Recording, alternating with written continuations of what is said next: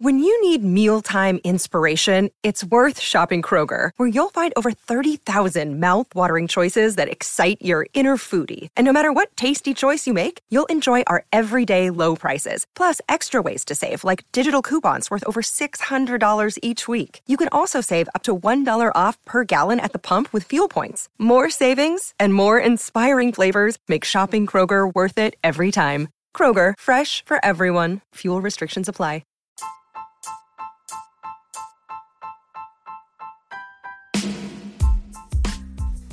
Hey there, and welcome to the Tint. I'm your host, Scott Fellman, and it's time for another foray into the world of aquariums from a slightly different perspective.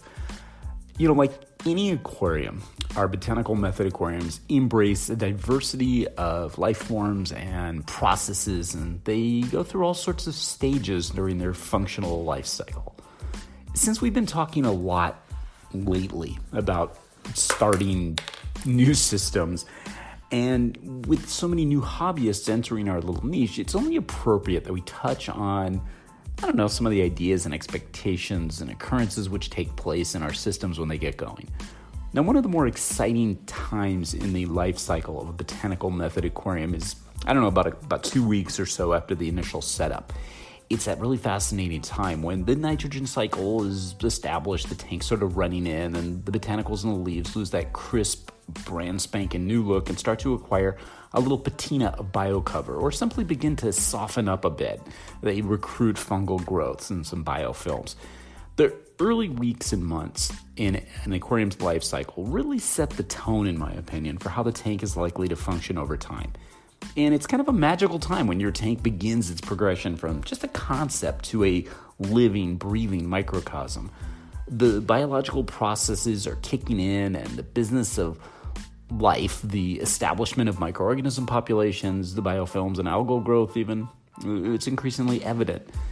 It's actually a crucial time in the life cycle of a botanical method aquarium. It's one that we might be tempted to intervene in, yet one that some of the best results come from by simply letting things be. I'm a huge believer in deploying patience, using time honored nutrient control and export techniques, and applying a healthy dose of observation and common sense, you know, which I believe contributes to the ultimate stability and success of our botanical method aquariums, just as they would to any other type of system. But a lot of it is just watching, refraining from doing stuff. One of the things that we all experience with these types of systems is an initial burst of tint producing tannins, which will likely provide a significant amount of visible tint to the water. If you're not using, you know, activated carbon or some other filtration media, that tint will be more pronounced and likely last longer than if you're actively removing it with these materials. Every aquarium varies. Uh, we get a lot of questions saying, Scott, how do I get my tank darker? Boy, there's there's a hundred million ways to do it, and we can talk about that in some other episodes. But as you know, there is no perfect recipe to this. Now, you might also experience a bit of initial cloudiness or turbidity. We talked about that recently. This could be either be physical dust or materials released from the tissues of the botanicals or even a burst of bacteria or microorganisms. I'm not really sure why, but this little phase usually passes quickly with minimal, uh, if any, intervention on your part. And again, intervention to me would be just probably watching the tank and maybe doing a, a water exchange if it's really, really freaking you out but I wouldn't even do that. Oh, and not everybody experiences this. Often, this is a phenomenon which seems to happen in brand new tanks, so it might not even be entirely attributable to the presence of the botanicals. Well, at least not 100%. Could be the sand or other dust or dirt, or, or maybe it is lignin from the other hardscape materials, wood, and, and maybe the botanicals, or even the tank itself.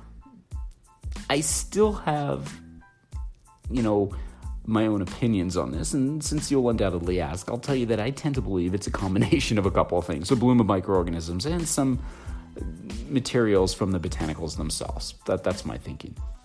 Now, while we're on the subject of the nitrogen cycling of new tanks, one of the things I've noticed about my botanical method aquariums is that they tend to cycle very quickly, like often in less than a week. And I don't have a full understanding why, and I barely see any any type of ammonia or nitrite bloom in these tanks. It's just it's barely detectable. And I'm a fanatical tester as as a reefer. So I monitor this stuff and I just don't see a lot of cycles in these types of tanks. We've talked about this before, and I think Ben and I talked about this on our last uh, Instagram live, and it was kind of fun to. Uh, to, to note that. Uh, Johnny and I have noticed this too in our tanks, especially he uses more plants than I do, and he's noticed, you know, very minimal, if any, cycling times. It's pretty interesting stuff. I don't have a full understanding why. I can only speculate at this point, but I think it's got something to do with a large influx of botanical materials in a new system. The same factors that would endanger an established system might simply contribute to a rapid growth of beneficial bacteria in this type of system. Interestingly, over the years, I've also found that nitrate accumulation tends to be almost non existent in my botanical method aquariums. Now, I don't know if that's something which you've noticed too, or if that's just peculiar to me. I simply have never seen a nitrite accumulation of more than like 0.2 milligrams per liter. I mean, very minimal stuff.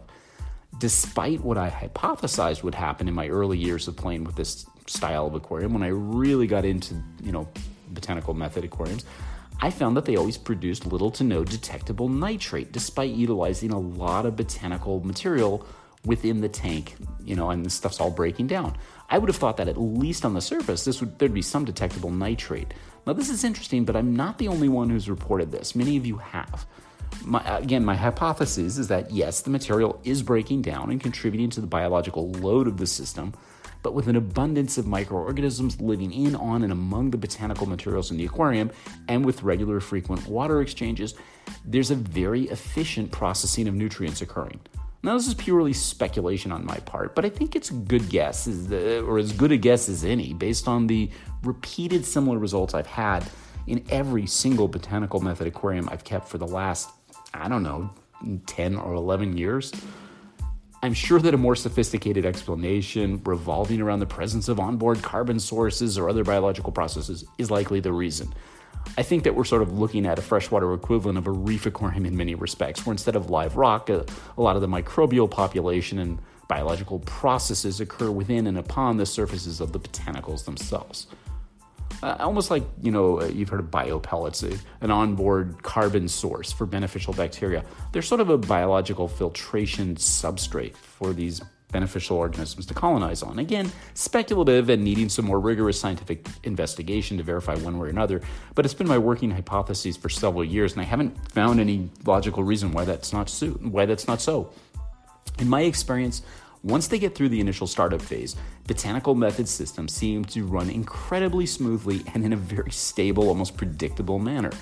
And if you adhere to a regular yet simple maintenance schedule, the, obey you know the long established common sense rules of aquarium husbandry and management. Don't go crazy with radical overstocking or trying to speed things up or taking things out too much.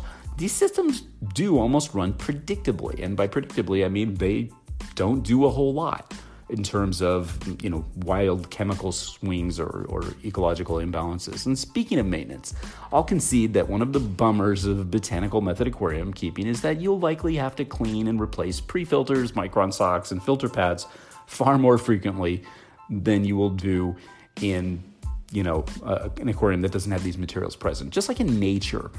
Um, as the botanicals, you know, leaves in particular, begin to break down, you'll see some of the material suspended in the water column from time to time, and the bits and pieces which get pulled into your filter will definitely slow down the flow of your pumps over time.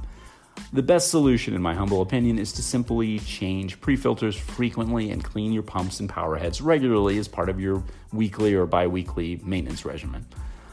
Remember, you're dealing with a tank filled with decomposing botanical material, so good overall husbandry is necessary to keep your tank stable and healthy, and that includes the dreaded, by many that is, regular water exchanges. At the very least, you'll be cleaning and or replacing pre-filter media as part of your routine, and that's typically a weekly to bi-weekly thing. And during my water exchanges, I'm merely siphoning water from down low in the water column. I am a sort of leave them alone as they decompose kind of guy when it comes to botanicals and leaves. And I'm not going to go into all the nuances of water preparation and stuff like that here. You have your ways and they work for you. Uh, it's not really rocket science or anything, but everyone has their own techniques. The one constant is to perform regular water exchanges in your botanical method aquariums. Just give it. It sort of goes with the territory here. And what about water testing? Now, again, personally, I think it's a good idea. For many hobbyists, water testing is a periodic thing done on an as needed or as I feel it basis. Now, personally, I think the benefits of more regular testing yield a lot of good benefits for us, mainly information. um, that we can use to advance the state of the art of what we do. Your testing regimens should include things like pH, TDS, alkalinity, and if you're so inclined, nitrate and phosphate. But logging this information over time will all give us some good data upon which to develop our expectations and best practices for water quality and ecological management in our tanks. It's important for the hobby overall to document as much information as possible about how our botanical method aquariums establish and then operate eventually. This gives the widest variety of hobbyists the most reasonable set of expectations and some understanding of what they're getting into when they're when they want to start one of these systems. Remember, it's not just about a new aesthetic approach. It's about understanding and processing what's happening in that little aquatic ecosystem that you've created. It's about creating and fostering an ecosystem. It's about asking questions, modifying technique, and playing hunches, all skills that we as hobbyists have practiced for generations. When you distill it all, we're still just keeping an aquarium, yet one that I feel is far more a far more natural, dynamic, and potentially game-changing type for the aquarium hobby. And it's one that we no longer need to be afraid of or fearful of. We just need to understand what to expect and understand how our systems evolve and how to manage them. And most important, it's about enjoying them. Managing a botanical method aquarium offers opportunities, challenges, and educational experiences that we can use to push the state of the art and to add to the growing body of aquarium knowledge about managing unique ecosystems over the long term. And sharing your experiences, good and bad, will provide those who follow with more confidence to follow in your footsteps, creating their own aquariums, pushing the limits in their own way, and growing the global tint community and the aquarium hobby in general through their efforts. I think that's a cool thing, and it's very exciting to see so many new people coming into this little world of ours. Stay methodical, stay diligent, stay curious, stay helpful, stay collaborative, stay open minded, and always stay wet. Until next time, this is Scott Fellman from Tannin Aquatics. Thanks for spending part of your day with me. I look forward to seeing you on the next installment of The Tint.